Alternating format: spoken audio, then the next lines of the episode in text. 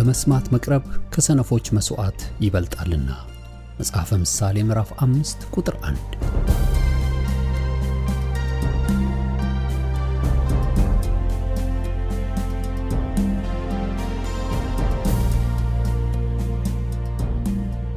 ይህን የእውነትና የሕይወት ድምፅ አገልግሎትን ለማድመጥ መቅረቦ ብልህነት ነው። ስለዚህ ጊዜውን ሰጥተው ለማድመጥ መወሰኖ ማትረፊያ ይሆኑሎታል። በዚህ አገልግሎት የእግዚአብሔርን ቃል ብቻ ይማራሉ። በተለያዩ ርዕሶች ላይ ውይይቶች፣ ጥያቄና መልሶችም ይካሄዳሉ። እርስዎ ከዚህ ቀደም በግል ጊዜው መጽሐፍ ቅዱሶትን ሲያጠኑ የተፈጠረቦት ጥያቄ ቢኖር በቃሉ ባለቤት በመንፈስ ቅዱስ አማካኝነት ምላሽን እንዲያገኙ ወደዚህ አገልግሎት ጥያቄውን መላክ ይችላሉ። የእውነትና የሕይወት ድምፅ አገልግሎት ከአጥቢያ አብያተ ክርስቲያናት ጋር በመተባበር የክርስቶስን አካል በቃሉ የማስታጠቅን አገልግሎት ለመስጠት በእግዚአብሔር ጸጋ ይተጋል። አሁን ለዛሬው ወደ ተሰናዳሉ የቃሉ ድግስ ልጋብዞ። መልካም የበረከት ጊዜ።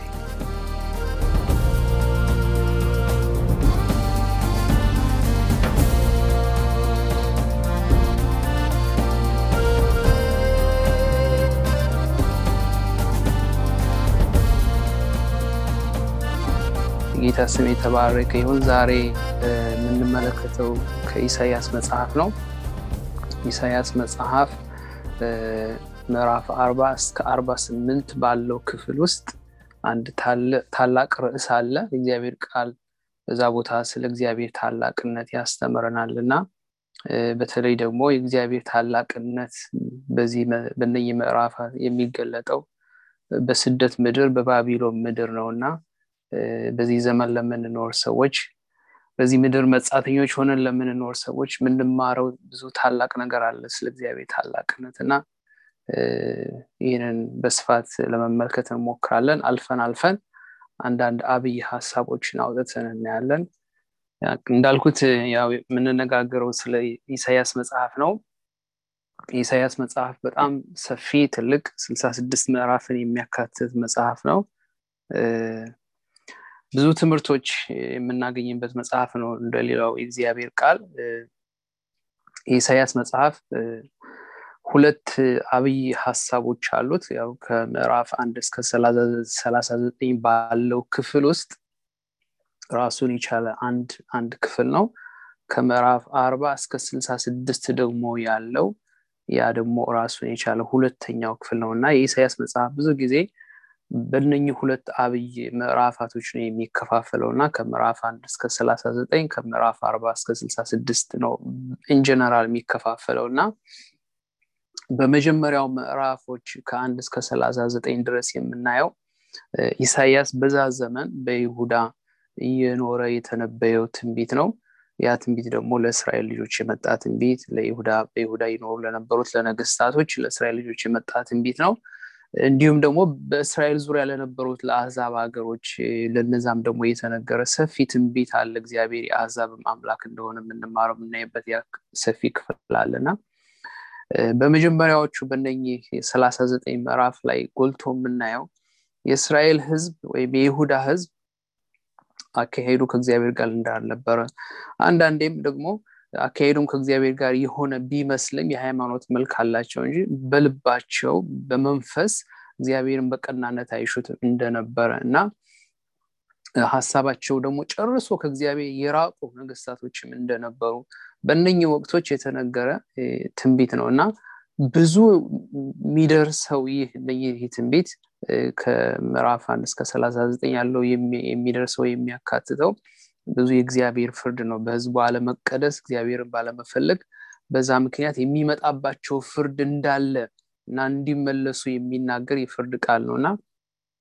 በዛ ዘመን ላይ ጎልቶ ደግሞ እስራኤልን ተጻራሪ ሆኖ የምናየው የሶሪያ ንጉስ እንደነበረ ከምዕራፍ አንድ እስከ ሰላሳ ዘጠኝ ያንን እንመለከታለን።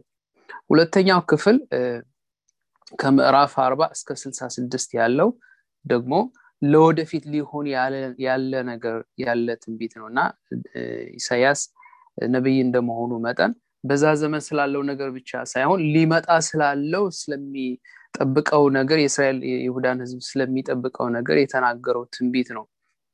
እና እኛ የምናየው ከምዕራፍ አርባ እስከ አርባ ስምንት ባሉት ውስጥ ነው የእግዚአብሔርን ታላቅነት የምንመለከተው። ግን የኢሳያስ ትንቢት ከአርባ በኋላ ያለው ያለው ነገር ለወደፊት የአሶሪያውያን empire ወድቆ ከዛ በኋላ ሌላ empire ይመጣል እና ያ empire ደግሞ የባቢሎናውያን empire እንደሚሆን እና በዛ ውስጥ ደግሞ የሚሆኑትን ነገሮች ነው በነኚህ አርባ ምዕራፍ በነዚህ ከአርባ እስከ ስልሳ ስድስት በሀያ ስድስቱ ምዕራፎች ላይ ነቢዩ ኢሳያስ በስፋት እነኝህን ነገሮች የሚደርሳቸው እና በእነኚህ ምዕራፋት ላይ ከአርባ እስከ ስልሳ ስድስት ባለው በስፋት የሚናገረው እስራኤሎች ወይም የይሁዳ ህዝብ ከእስራኤል ምድር እግዚአብሔር ከሰጣቸው ምድር ተነስተው ወደ ባቢሎን ተማርከው በባዕድ ምድር እንደሚኖሩ እግዚአብሔር ግን በዛ ቦታ ደግሞ ተናግሮ አንጾ አድሶ ወደ ሀገራቸው እንደሚመልሳቸው እና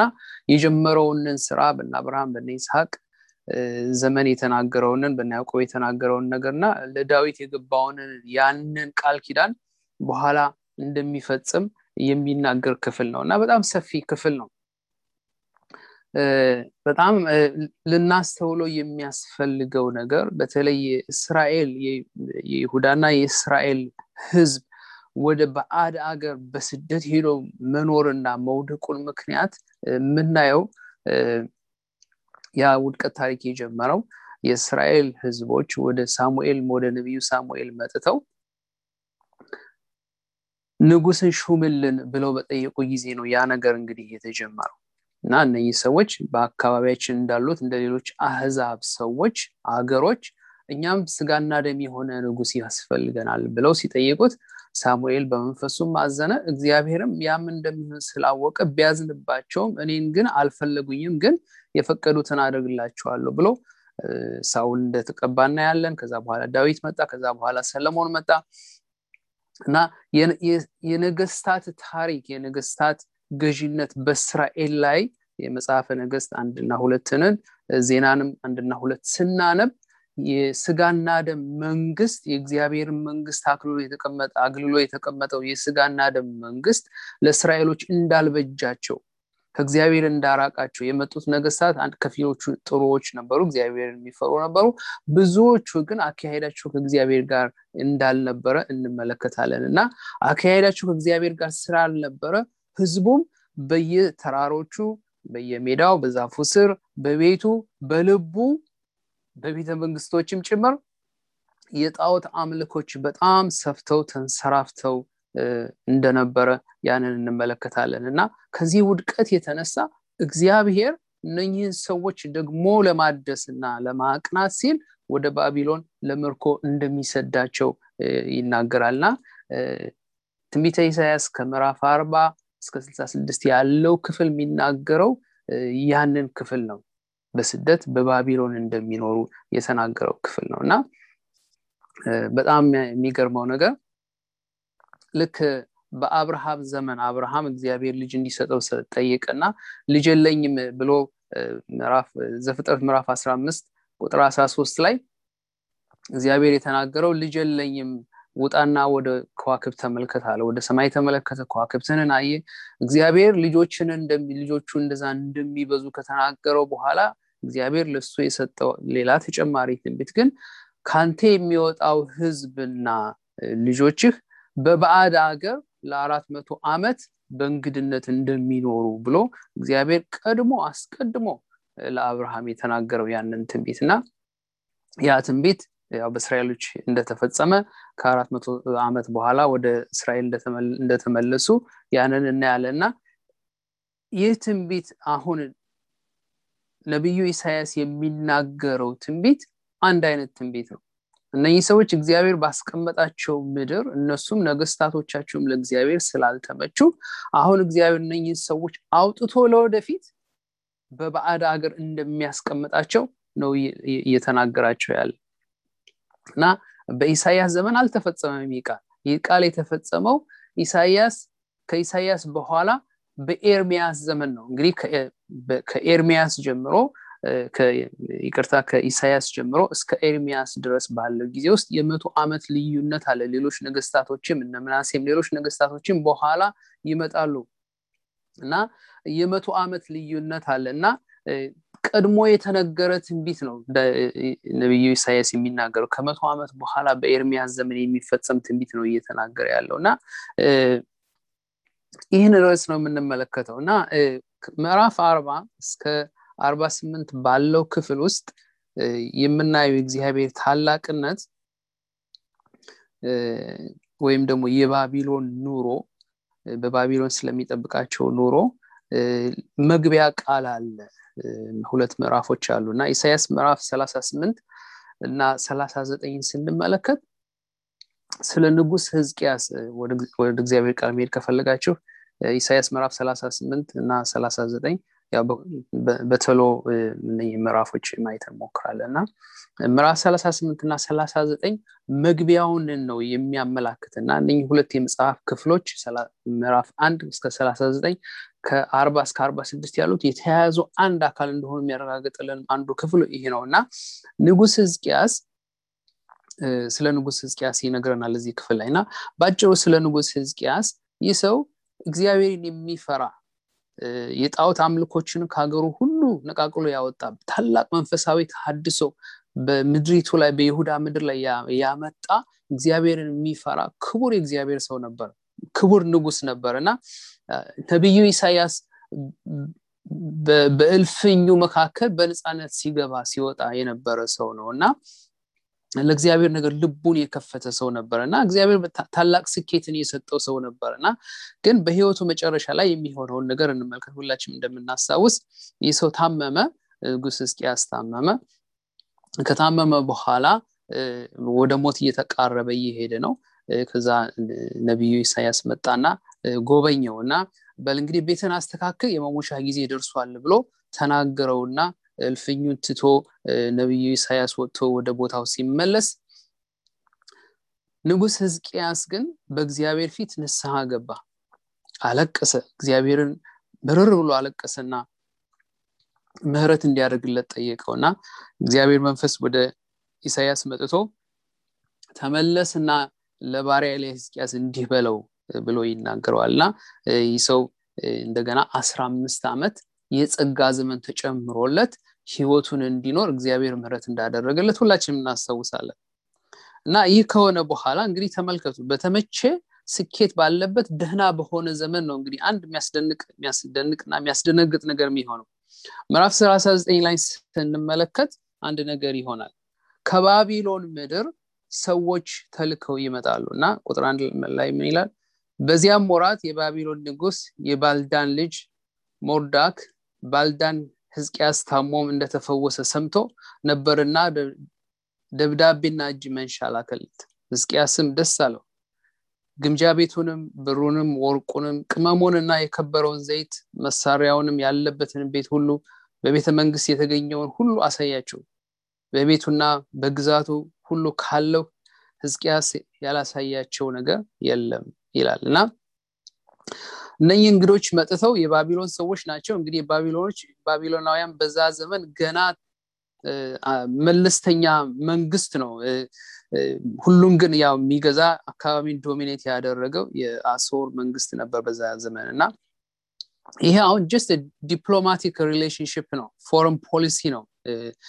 ለውጭ ጉዳይ ግንኙነት የተደረገ ነገር ነው እና ልንጠቅሰው የሚያስፈልገው ነገር ህዝቅያስ በዘመኑ በገዛበት ዘመን ሁሉ የነበረው የውጭ ጉዳይ ግንኙነቱ በጣም የተዳከመ ነበር። ነገር ግን ከእግዚአብሔር ጋር የነበረው መለኮታዊ ግንኙነቱ ደግሞ የቀና ስለነበረ የውጭ ጉዳይ ግንኙነት አያስፈልገውም ነበረ።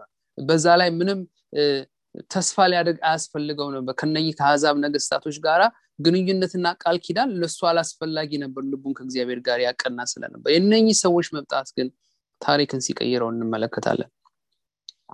ቁጥር ሶስት ላይ ስንመለከት ነቢዩ ኢሳያስም ወደ ንጉሱ ወደ ህዝቅያስ መጥቶ እነዚህ ሰዎች ምን አሉ ብሎ ይጠይቀዋል። ከወዴትስ መጡልህ? እንግዲህ ልብ በሉ ቃላቱን ተመልከቱ። ከወዴትስ መጡልህ? አለው። ህዝቅያስም ከሩቅ አገር ከባቢሎን መጡልኝ አለው። እርሱም በቤት እርሱም በቤትህ ያዩት ምንድን ነው አለው። ህዝቅያስም በቤት ያለውን ሁሉ አይተዋል መዛግብቴም ካለው ያላሳየኋቸው የለም አለው። ኢሳያስም ህዝቅያስን የሰራዊት ጌታ የሰራዊት ጌታ የእግዚአብሔርን ቃል ስማ እነሆ በቤትህ ያለውን ሁሉ አባቶችህም እስከ ዛሬ ድረስ ያከማቹትን ሁሉ ወደ ባቢሎን የሚፈልስበት ወራት ይመጣል። ምንም አይቀርም ይላል እግዚአብሔር ብሎ ተናገረው። አሁን ልብ በሉ እንግዲህ ምዕራፍ ቁጥር ሰባት ላይ ካንተም ከሚመጡት ከምትወልዳቸው ልጆች ልጆችህ ማርከው ይወስዳሉ። ባቢሎናያም ንጉስ ቤት ውስጥ ጃንደረቦች ይሆናሉ ብሎ ተናገረው እና እስኪያስ ምን ይላል?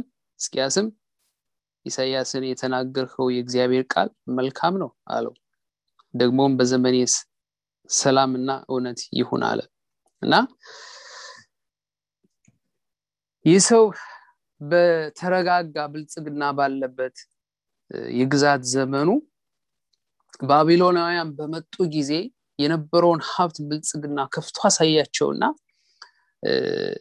በምግባሩ ግን እግዚአብሔር አልተደሰተም። ለምን ይህንን አደረግ መጡልኝ እኮ ነው ያለው።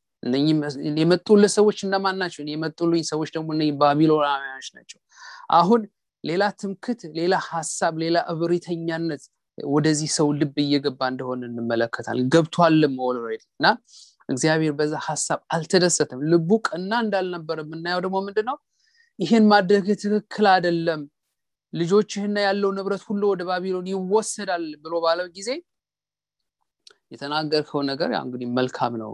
ብቻ ይሄ በዘመኔ ሰላም ይሁን አይሆንብኝ የሚል በጣም የሚያስደነግጥ ምላሽ እግዚአብሔርን ከሚፈራ ንጉስ የማይጠበቅ ነገር ሲነገር እንሰማለን። እና ለሚቀጥለው የባቢሎን ውድቀት የእስራኤላውያን በባቢሎን እጅ ወይም የአይሁዳውያን በባቢሎን እጅ ውድቀት መግቢያም የሆነ መንደርደሪያ ሀሳብ የንጉሱ ልብ የህዝቡም ልብ ለዛ የተዘጋጀ ነበር። እግዚአብሔር ይህ ቃል እንዲነገር ያደረገበት ምክንያት እግዚአብሔር ከፊት ለፊት የሚሆነውን የሚያውቅ አምላክ ነው። እና ህዝቅያስ የንስሐ ሰው ነው። ቅድም እንዳልነው ለህይወቱ ህመም ሲመጣበት በእግዚአብሔር ፊት ያለቀሰ እግዚአብሔርን የለመነ ሰው ነው የሚናገረው ቃል በእግዚአብሔር ዙፋን ፊት ክብደት ያለው ቃል እግዚአብሔር የሚያከብረው ሰው ነው።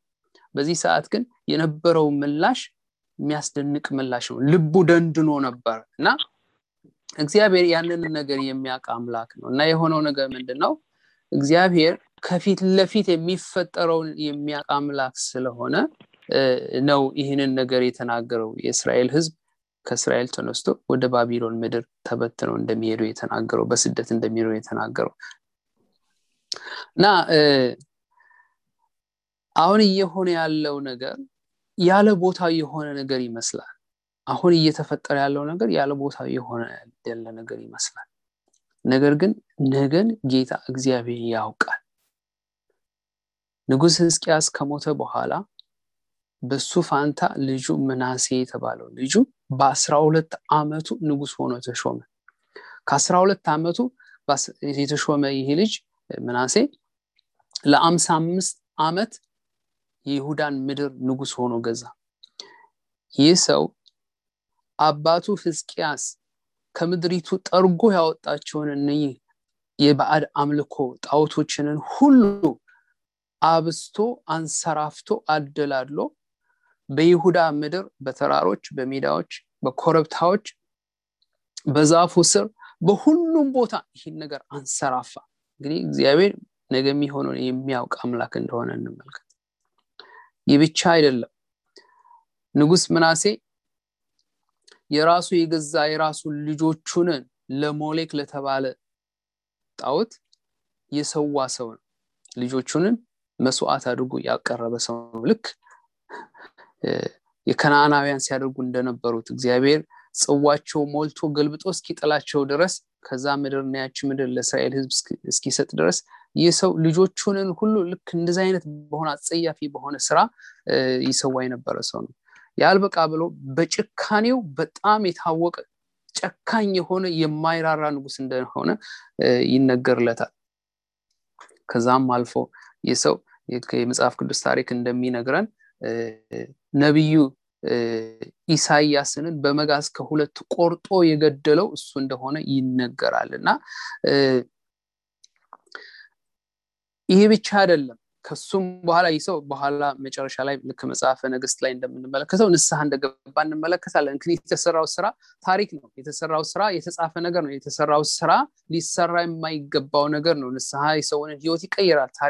ታሪክን ግን አይቀይርም የተደረገው ነገር በቦታ ሁሉ የተቀምጦ ይኖራል። እና የሰራው ስራ በጣም አሰቃቂና ጸያፍ ነገር ነበረ። ምድሪቱን በጣዖት አምልኮና በጭካኔ ሞላት። የእግዚአብሔርን ሰው ትልቁን የእግዚአብሔርን ሰው እስከ መግደል ደረጃ የደረሰ ሰው ነው። እና የአልበቃ ብሎ ከዛ በኋላ የሚመጡት ነገስታቶች ከምናሴ በኋላ የሚመጡት ነገስታቶች በሙሉ እስከ ነቢዩ ኤርሚያስ ድረስ በዛ መቶ ዓመት ውስጥ አንዳንዶቹ እግዚአብሔርን የፈለጉ ሰዎች አሉ ነገስታቶች አሉ። ብዙዎቹ ግን አካሄዳቸው እግዚአብሔር ጋር አልነበረም። ህዝቡ በዙሪያው በነበሩት በነኚህ በጣዖት አምልኮች በጣም የተሳበ ጠልቆ የገባ ነበር እና ይህ የምድር ነገስታት ባህሪ የሰው የስጋና ደም ንጉስነት ለህዝቡ አልተመቸውም። እና ስለዚህ እግዚአብሔር እነኝህን ሰዎች ማድረግ የፈቀደው ነገር ምንድን ነው ጣዖትን ከፈለጉ የእግዚአብሔርን ንጉስነት ካልፈለጉ እግዚአብሔር በጸጋ በሰጣቸው ምድር ተቀምጠው ያን ማድረግ ስላልፈለገ እግዚአብሔር ያዘጋጀላቸው ነገር ምንድን ነው እነኚህ ሰዎች ጣዖትን ከፈለጉና የበአድ ወይም የስጋና ደምን መንግስት ከፈለጉ ከምድሪቱ ተነስተው ወጥተው ወደ ባቢሎን ሄደው በዛ በባርነት እንዲኖሩ ፈቀደላቸው። እና እግዚአብሔር ያደረገው ነገር ነቢዩ ኢሳያስ የተነበየው ትንቢት ያነ ነው ሌላው ይቺ ምድር የእስራኤል ምድር የእስራኤል ህዝብ የተቀመጠባት ይቺ ምድር የተስፋ ምድር ነች። በአብርሃም በይስሐቅ በያዕቆብ እግዚአብሔር የገባው የተስፋ ምድር ነው። እግዚአብሔር በነ ዳዊት እና በሰለሞን ክቡር መቅደስን የሰራባት ምድር የእግዚአብሔር ስም የተጠራባት ምድር ለዓላማ የተለየች ምድር ነች። እና በዛ ምድር እንደዚህ አይነት አጸያፊውን ነገር እንዲያደርጉ እግዚአብሔር ስላልፈቀደ እነዚህ ሰዎች ተተፍተው ወደ ባቢሎን በምርኮኝነት እንዲሄዱ ያደረጋቸው ከዛ የተነሳ ነው። እና ያ የውርደት ዘመን ሊመጣባቸው የቻለ ከምግባራቸውና ከአካሄዳቸው የተነሳ ነው። ለዛ ነው ይህ ትንቢት በነቢዩ ኤርሚያስ ጊዜ ሲፈጸም የሆነው ነገር ምንድን ነው ኤርሚያስ እጃችሁን ለባቢሎን ስጡ አላቸው። ንጉስም ሲጠይቀው አዎ እጃችሁን ለባቢሎን ስጡ እግዚአብሔር የሚፈልገው ያነ ነው። ምክንያቱም እነኚህ ሰዎች ቀደም ብለው መለስ ብሎ አይቶ ቢሆን ኖሮ ይሄ በነቢዩ ኢሳያስ ከመቶ ዓመት በፊት የተነገረ ትንቢት ነው። አዲስ ነገር አልነበረም። እግዚአብሔር ያንን ነገር አዘጋጅቶ ህዝቡ ግን ሊሰማ ፈቃደኛ ስላልነበረ አሁንም በግድ ተጎተው ተነስተው እንደሄዱ እንመለከታለን አሁን ትንሽ ሀሳቡ ትንሽ ለየት ይላል። ከእንግዲህ በኋላ እንግዲህ የምናየው ነገር ከምዕራፍ አርባ እስከ ስልሳ ስድስት ባለው ትንቢት ስንመለከት እንግዲህ የእስራኤሎች እድል ፋንታ በባቢሎን እንዲኖሩ ስለሆነ ለተወሰነ ጊዜ ያ የቅጣት ዘመን ያ የቁጣ ዘመን ብቻ ሳይሆን ያ ዘመን እግዚአብሔር ለነሱ የወሰነው ዘመን ነው። ምክንያቱም አንደኛ የእግዚአብሔርን ጸጋ አቃልለውታል። ልክ ህዝቅያስ እግዚአብሔር የሰጠውንን የአስራ አምስት ዓመት የህይወት ጸጋ አቃልሎታል አላከበረውም። እነኚህ ሰዎችም እግዚአብሔር የሰጣቸውን የምህረት ዘመን አላከበሩትም። ስለዚህ እግዚአብሔር ሊያገላቸው ወደደ ከቦታቸው ሊያወጣቸውና የእግዚአብሔር ነገር ንጹህ በሆነ ቦታ ለየት ራቅ ባለ ቦታ ሆነው እንዲያስቡ ፈለገ እና ወደ ሌላ አገር ላካቸው። እና ሌላው ግን እግዚአብሔር ነኝህ ሰዎች ልክ ጨርሶ አጥፍቶ አዲስ ትውልድን ማንሳት የሚችል አምላክ ነበረ። ግን እግዚአብሔር በዚህ ትውልድ ልክ ቅድም እንዳልነው በተደጋጋሚ ተናግሬዋለሁ። እግዚአብሔር በተደጋጋሚ የሰጠው የተስፋ ቃል የመሲሁ ቃል በእነሱ ውስጥ ነው ያለ የመሲሁ ተስፋ ያለው በእነሱ ውስጥ ነው። እና የመሲሁ የሰው ልጆች መዳን ያ ዘር የሚመጣው በይሁዳ ዘር ነው በይሁዳ ህዝብ ነው በእስራኤል ህዝብ ነው። እና ያንን ህዝብ እግዚአብሔር እንዲሁ ዝም ብሎ ሊጥላቸው አልፈለግም ልክ ኢሳያስ ነቢዩ ኢሳያስ ምዕራፍ 53 እንደሚናገረው በሞቱ ለሌሎች ትንሣኤ የሚያደርግ መሲህ እንደሚመጣ አይደል?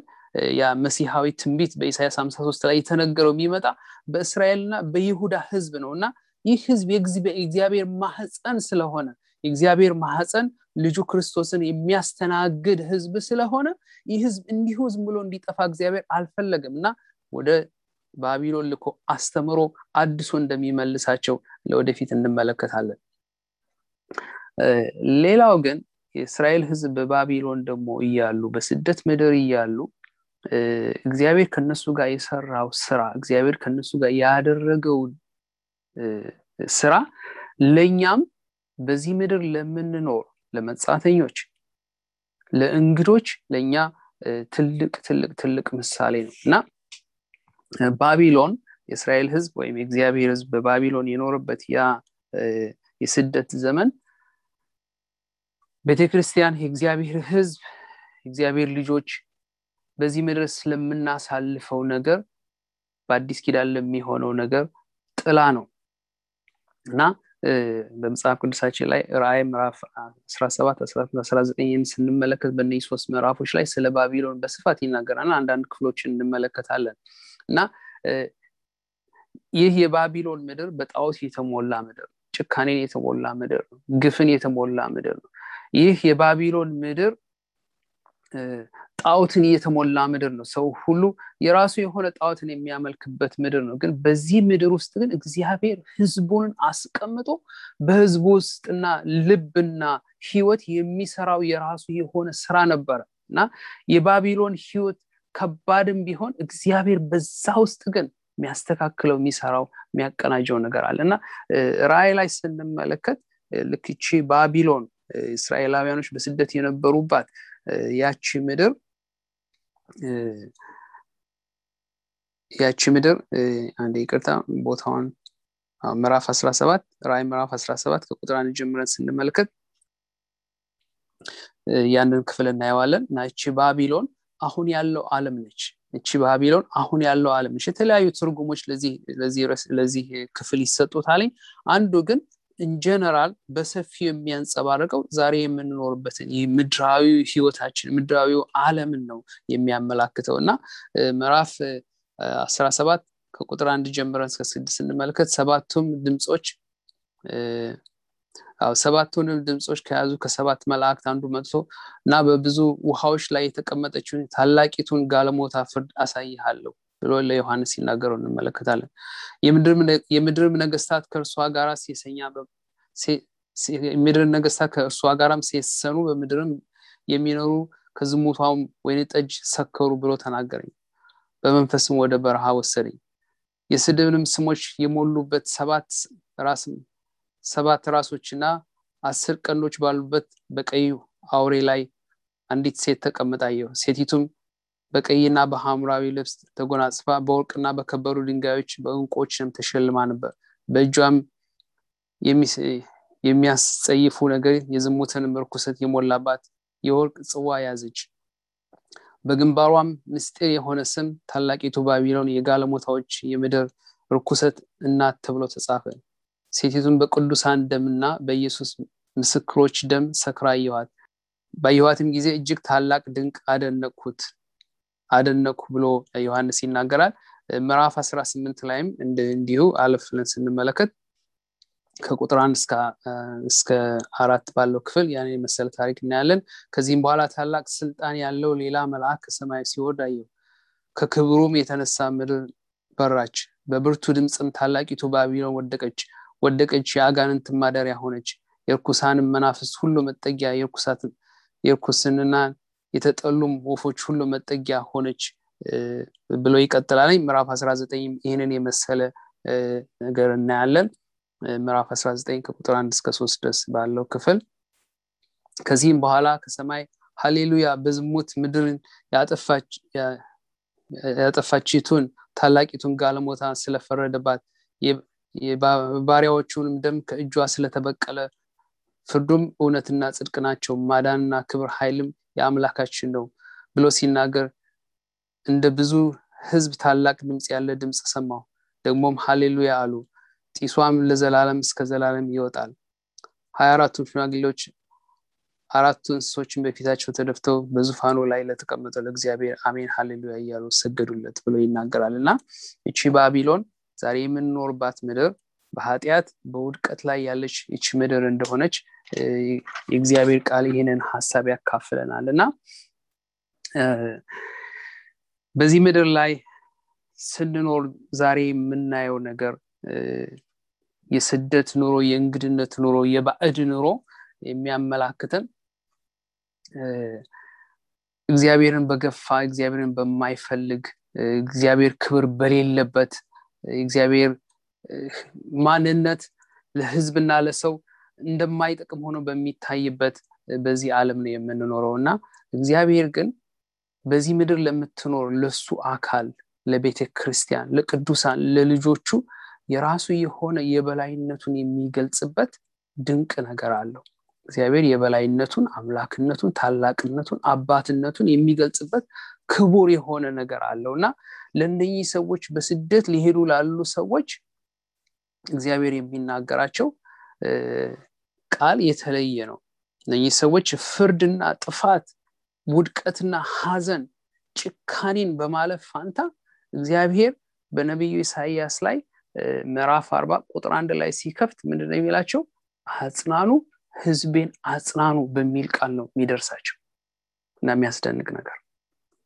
እግዚአብሔር ዛሬም ለልጆቹ ለቤተ ክርስቲያን በዚህ ምድር ለምንኖር ሰዎች ያለው መልእክት ያን ነው እና በዚህ ምዕራፍ ላይ ሶስት አብይ ነገሮች እንመለከታለን።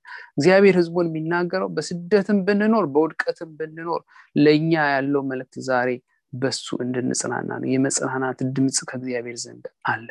ሌላው ግን እግዚአብሔር ታላቅነቱን የሚገልጸው እስራኤሎችን ይጠይቃቸዋል ከማን ጋር ታወዳድሩኛላችሁ? የምታይቷቸው አማልክቶች አሉ አይደል? ዛሬ በብዙ አማልክቶች ነው ተከበን የምንኖረው። ዛሬ ቤተክርስቲያን በብዙ ነገር ነው የምትፈተነው። ቅዱሳን በብዙ ነገር ነው የምንፈተነው። አለም ለራሱ ወይም ራሱን እንደ አምላክ አድርጎ ባስቀመጥበት ቦታና ኑሮ ላይ ነው የምንኖረው።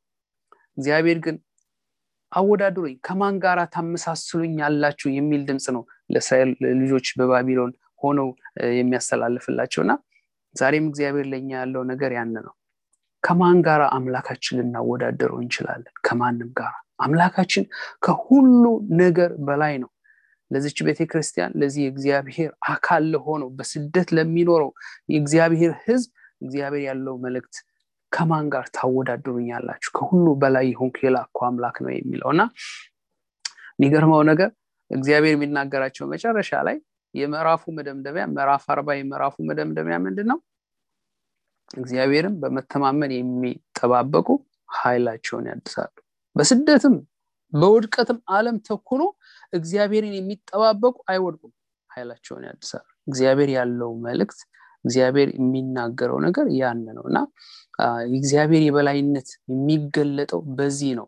እግዚአብሔር ከሁኔታዎች ውጭ ስለሆነ እግዚአብሔር አምላካችን ከሰው አመለካከትና አለም ህይወትንና ስኬትን define ከምታደርገው ውጭ ስለሆነ መለኮታዊ የሆነ የላቀ ሀሳብ ስላለው እግዚአብሔር የበላይነቱን የሚገልጸው ከሁኔታዎች አንጻር ነው።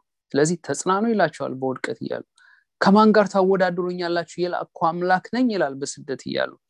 እግዚአብሔር ደግሞ ጠብቁኝ በተስፋ ጠብቁኝ ብሎ ይናገራል። እና እግዚአብሔርን እጅግ አድርገን እናመሰግናለን። አምላካችን በዚህ የበአድና የእንግድነት ኑሯችን ታላቅ ነው ያንንም የምናየው በማጽናናቱ ነው በተስፋው ነው ጸሎታችን በመስማቱ ነው ምላሽ በመሆኑ ነው። ለእኛ ባዘጋጀልን ታላቅ ክብርና እርስት ነው ለወደፊት እና ነገ በስፋት ስለ መጽናናት እንነጋገራለን። እግዚአብሔር እጅግ አድርገን እናመሰግናለን